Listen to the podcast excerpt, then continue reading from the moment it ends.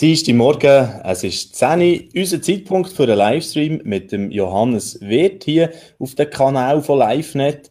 Ungeschminkt Einblicke in mein Tagebuch heisst es auch heute wieder. Ihr habt vielleicht vom Titel her schon gesehen, dass sich der Johannes die letzten Tage offensichtlich mit der Offenbarung auseinandergesetzt hat. Das ist natürlich immer ein spannendes Buch. Und äh, da ist auch ein Buch, das man immer einlädt zum Mitdiskutieren.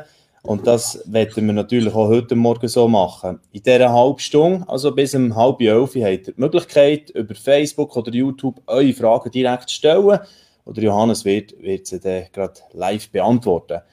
Aber jetzt äh, freut es mich. Gehen wir gerne von Bern auf Winterthur. Guten Tag, Johannes. Jawohl, willkommen in meiner Attika-Wohnung da oben. Wieder Blick ins Grüne und Blick zum Tanmilic. Ja, Tagebuch, Einblick ist immer das Aktuelle, was mich gerade beschäftigt. Ich bin wieder einmal, ähm, wie der Flo gesagt hat, in der Offenbarung am Lesen. Und mein Tagebuch ist voll davon, weil da gibt es so viel zu schreiben. Fangen wir an. Tagebucheintrag vom 25. März, Offenbarung 8, 3 bis 5. Ich lese gerade direkt aus der Bibel. Ein anderer Engel trat mit einem goldenen Räuchergefäß zum Altar Ihm wurde eine große Menge Räucherwerk gegeben. Sein Auftrag war, das Räucherwerk zusammen mit den Gebeten aller, die zu Gottes heiligem Volk gehörten, auf dem goldenen Altar darzubringen, der vor dem Thron stand. So stieg nun der Duft des Räucherwerks zusammen mit den Gebeten der Gläubigen aus der Hand des Engels zu Gott empor. Zurück zum Tagebuch. Wow, was für eine Aussage. Ein Engel bringt Gott Räucherwerk dar, so Wohlgeruch. Und zu dem Räucherwerk gehören der Gebet der Gläubigen. Das verstehe ich. Aber dann geht es weiter in dem Text. Dann füllt der Engel das gleiche Räuchergefäß mit glühenden Kohlen und schüttet sie auf die Erde runter, den Startschuss für Gericht. Hm. Das verstehe ich, verstehe ich jetzt nicht kenne zwar ein paar Interpretationen, aber eben, sie sind so unterschiedlich. Das ist jetzt eine der vielen Stellen in der Offenbarung, bei denen ich drei Wahlmöglichkeiten habe. Wahl Nummer eins. Ich schließe dieses Buch wieder, weil ich es ja eh nicht verstehe und werde so zum Nichtswisser. Wahl Nummer zwei. Ich ziehe mir irgendwelche diffuse Spekulationstheorien rein und werde so zum Besserwisser. Wahl Nummer drei.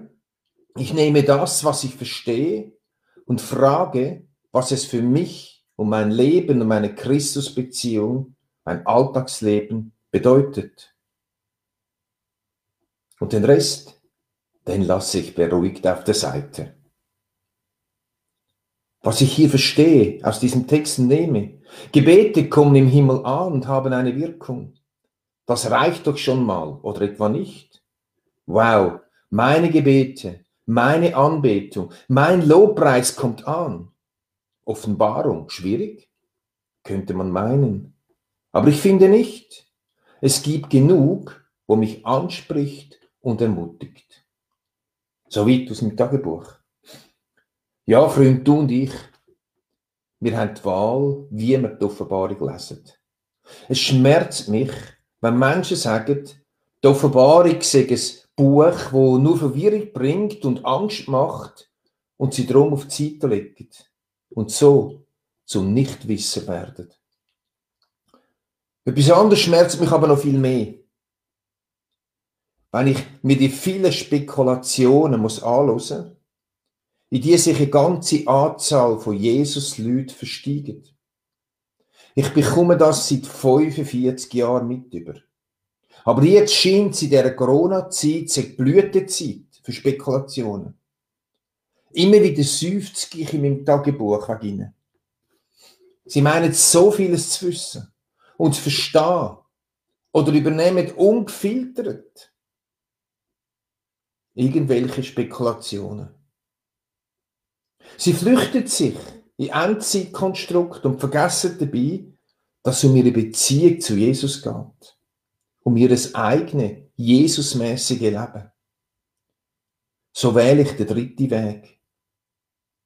Ja, ich lese das fantastische Buch von der Offenbarung immer wieder. Ich nehme das, was ich verstehe, und den Rest, den lasse ich auf der Seite. Beispiel. Zurück zu meinem Tagebuch. Montag, 15.3. Offenbarung 1 bis 3. In 1.8 sagt Jesus, ich bin das A und O, der Ursprung, das Ziel aller Dinge. Das lenkt meine Gedanken vom ersten gleich zum letzten Kapitel, 22.13. Da sagt Jesus genau das Gleiche wieder. Ich bin das A und das O, der Ursprung, das Ziel aller Dinge. Also, um was geht's in der Offenbarung? Um den auferstandenen Jesus. Er ist das Zentrum und nicht der Antichrist. Um ihn, um Jesus dreht sich alles. Jesus ist der Schlüssel zu diesem Bibelteil. Punkt. Das Buch der Offenbarung kann nur durch Christus erschlossen werden. Jesus Christus Anfang und Ende. Das berührt mich gerade. Einmal mehr kommt der Gedanke, einmal eine Woche auf Patmos zu verbringen, wo die Offenbarung geschrieben wurde, und so richtig in dieses Buch einzutauchen. Eintrag vom Dienstag, 23. März. Offenbarung Kapitel 5 bis 7. Ich liebe die Offenbarung. Jesus, der Auferstandene, vom Anfang bis zum Ende. Oh, ich schreibe schon wieder das Gleiche wie vor acht Tagen. Und ja, immer wieder Anbetung. Entweder im Himmel Christus oder auf Erden die weltlichen Anführer. Wen bete ich an? Was bete ich an? Freitag, 26. März. Offenbarung bis Kapitel 12. Immer wieder wird klar, was auch geschieht. Jesus siegt. Schreckliche Dinge geschehen, aber nichts, was der Auferstandene nicht wüsste. Montag, 29. März. Offenbarung bis Kapitel 18. 13, 14. Sie beteten das Tier an. Der Mensch ist geschaffen, um anzubeten. In der Offenbarung sehen wir das in vielen Stellen. Die Frage ist noch einmal, wen oder was beten wir an? Was mir heute auffällt, es heißt auch öfters, und Gott ließ es xy Tage oder Jahre lang zu. Das Böse ist nie außerhalb der Kontrolle des Allmächtigen. Er bestimmt, wie lange, wer wie toben und Unheil verbreiten kann. Er bestimmt, wie weit das Böse gehen darf. Er setzt allem eine Grenze. So weit aus meinem Tagebuch. Ich muss jetzt gerade noch ein bisschen schwärmen von dem Buch, weil es fasziniert mich total. Das ist das erste Mal so im ersten Kapitel. Der wunderbare, gewaltige Blick auf den verstandenen Christus. Mein Jesus. Mehr am Kreuz. Nicht mehr mit der Dornenkrone. Nicht mehr hilflos. Nicht mehr schwiegend wie das Lamm. Nein. Ganz, ganz anders wird er im ersten Kapitel beschrieben. Zuerst wird sein Titel genannt. Könige aller Könige. Ein Titel, der nachher immer wieder kommt. Dann die Beschreibung. Stab von Augen, wo lodernde Flammen sind. Eine Stimme, die tönt wie das Dose von einer mächtigen Brandung. Ein Gesicht, wo leuchtet wie die Sonne. Aus seinem Mund kommt ein scharfes, zweischneidiges Schwert. Was für eine Beschreibung. Ich liebe sie dermaßen. Das ist mein Jesus. Und wo ist der Jesus? Wo tritt er auf im ersten Kapitel? Zmitzt in sieben goldigen Leuchter. Und wer sind die Leuchter? Die Kille. Also, der auferstandene Christus gegenwärtig, zmitzt in der Kille. Ja, und dann kommt ab Kapitel 2 nochmal etwas ganz Gewaltiges. Ah, das liebe ich dermaßen. Es sind die sieben Briefe vom auferstandenen Jesus, meinem Herr, an die Churches von selber Zeit und allen Zeiten. Es werden beschrieben kleine und grosse Kirchen. Von außen gesehen erfolgreiche, wunderprächtige und ärmliche Churches. Churches unter Verfolgungsdruck und Churches mit gravierenden Fehlern. Und schreibt Jesus eine von denen sieben ab? Nein, er wirbt und ringt um jede. jede ist ihm wichtig. Und mir? Sind mir Churches wichtig? Oh ja, ich liebe sie. Egal wie sie aussehen. Aber die Church hat doch Fehler. Und ihre Bodentruppe ist doch manchmal. Ah. Ja, das ist so. Aber ich liebe Church trotzdem. Ich ringe auch um Churches. Warum? Weil ich das will lieben, wo Jesus liebt. Weil ich dem wo die Sorge habe, wo Jesus Sorge hat. Hey, ich könnte jetzt weitermachen über all das Schwärmen, was ich in der Offenbarung verstehe, was mich ermutigt, was mich begeistert, was mich fasziniert, was mich aufbaut, was mich zurechtweist. Ganz ohne, dass ich alles müsste verstehen. Ganz ohne, dass ich mich müsste in Endzeitspekulationen und mögliche Szenarien verrennen. Offenbarung. Besserwisser oder nicht Wisser. Ich wähle den dritten Weg. Freue mich über das, was ich verstehe und lade den Rest ruhig das erste Mal auf der Seite.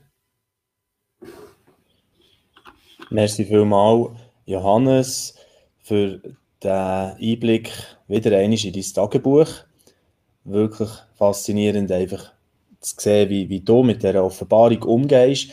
Und spannend ist natürlich das sowieso für uns alle, weil das ein Buch auch ist, wo, glaube ich, sehr viele Meinungen da sind. Du hast ja das auch äh, aufgenommen in deinem äh, Input, Johannes. So mehr würde es uns auch interessieren, was ihr dazu denkt, respektive was ihr für Fragen noch an Johannes Wirt habt zu diesem Buch. Wir sind ja direkt live und es würde uns freuen, wenn ihr über Facebook, YouTube oder äh, diese Wege vor allem mal eure Fragen würdet stellen. Wir haben ja auch im Vorfeld schon zwei Fragen reinbekommen und die erste würde ich dir gerne gerade schon mitgeben. Die ist ein bisschen sehr universell, jetzt nicht nur auf die Offenbarung. Sonja Schweier fragt nämlich, was ist die grösste Herausforderung im Glauben? Hm.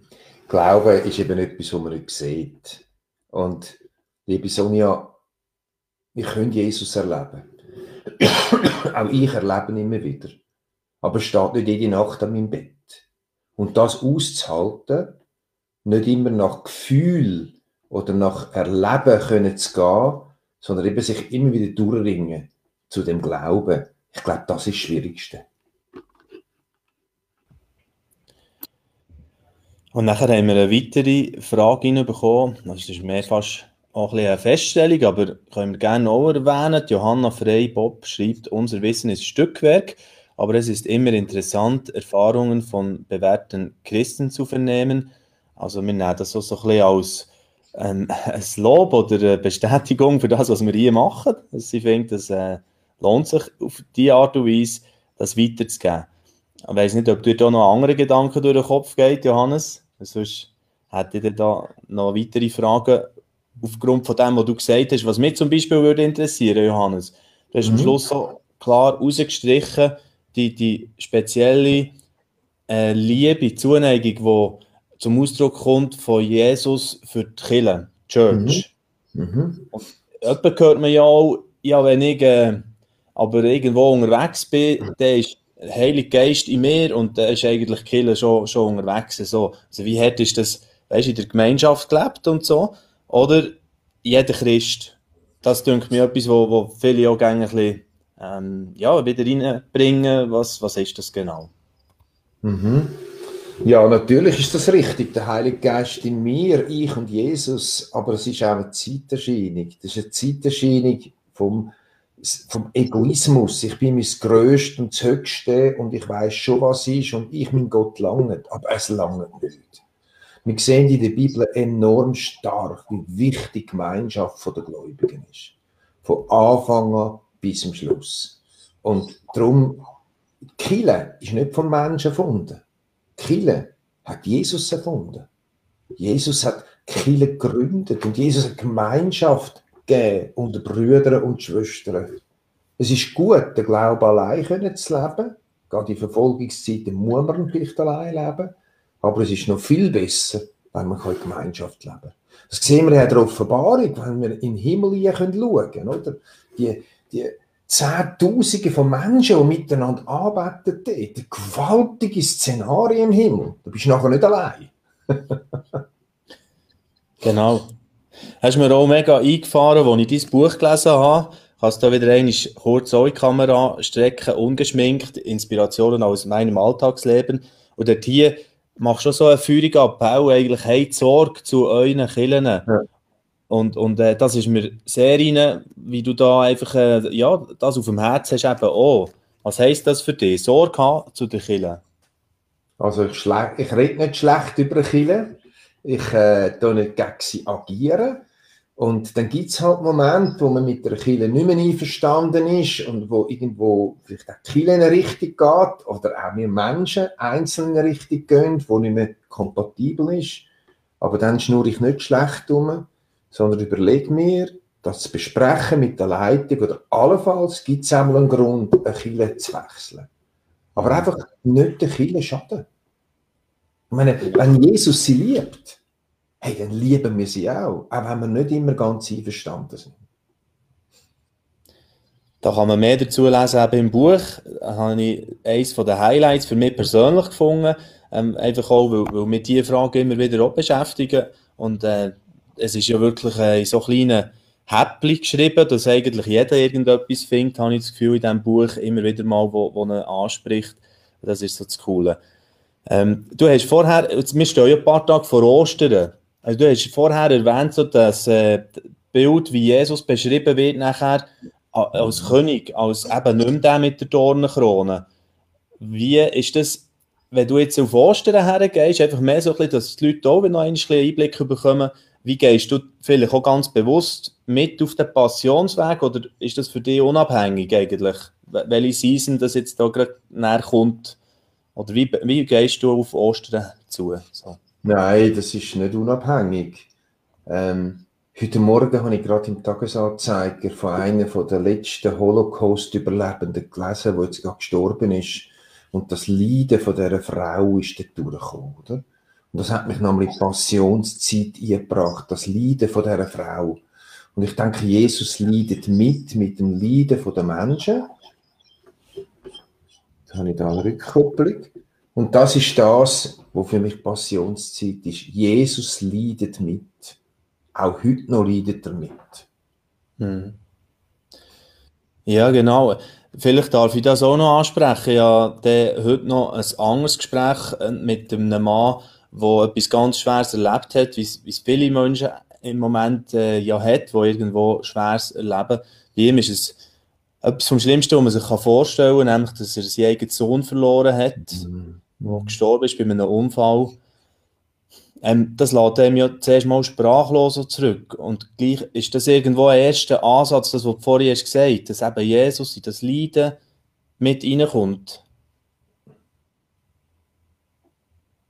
Man der Person wieder kann, kann dort hier begegnen oder dass gleich etwas Tröstendes drin hat.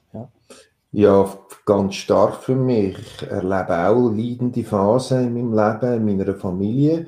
Und da drin dann den Jesus zu sehen, der Schmerzen getragen hat, der weiß, was Schmerzen bedeutet. Er weiß, was Verlassenheit bedeutet. Er weiß, was Trauer bedeutet. Er weiß, was Erniedrigung bedeutet. Er weiß, was Verleumdung bedeutet, oder?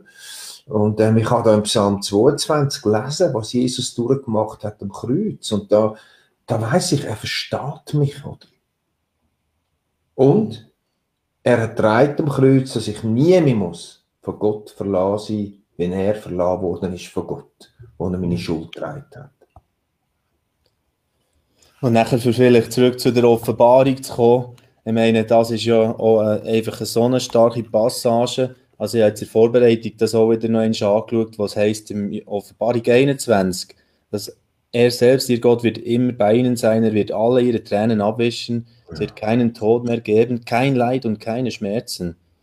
Und es werden, werden keine Angstschreie mehr zu hören sein, denn was früher war, ist vergangen. Einfach das, das Bild, oder? Gewaltig, gewaltig, gewaltig. Ja. Weißt ich verstehe manchmal nicht, warum das Menschen so viel über, über das Negative, über Antichristen, über, über, über so Zeugs müssen reden Und es gibt so viel Schönes in der Offenbarung, so viel Herrliches, so viel Fantastisches, oder? Wo, wo ich finde, komm, können wir uns das erzählen. Können wir das, was wir verstehen und uns an dem freuen und uns ermutigen. Und so Evangelium, gute Nachricht weitergeben. Ja, ich denke, diese Botschaft ist heute Morgen übergekommen. Für mich auf jeden Fall. Ich hoffe, euch ist es auch so gegangen, ihr, die da irgendwo zugelassen habt, jetzt schon vielleicht ähm, live direkt oder was noch werdet hören auf diesen verschiedenen Kanälen, YouTube, Facebook und so weiter, auf Spotify, wo wir es auch jeweils hochladen. Äh, dann könnt ihr das in aller Ruhe noch einmal äh, auf noch wirken, auch die Tagebucheinträge, die Johannes heute vorgelesen hat. hat. Und äh, jetzt äh, wünschen wir an dieser Stelle einfach äh, ganz gesegnete, frohe Ostern. Und äh, wir sind dann nach Ostern wieder da, heute in einer Woche, am nächsten Dienstag, um 10 Uhr, gibt es den nächsten Livestream. Johannes, willst du auch noch einen Ostergruß weitergeben? ja, Herr, ich wünsche euch beide Sichten für den liebenden Christus, aber leset dann den Ostern darauf verstandene, herrliche Christus. An dem orientiere ich mich immer wieder. Ich wünsche euch ganz schöne Ostern. Tschüss zusammen. Tschüss zusammen.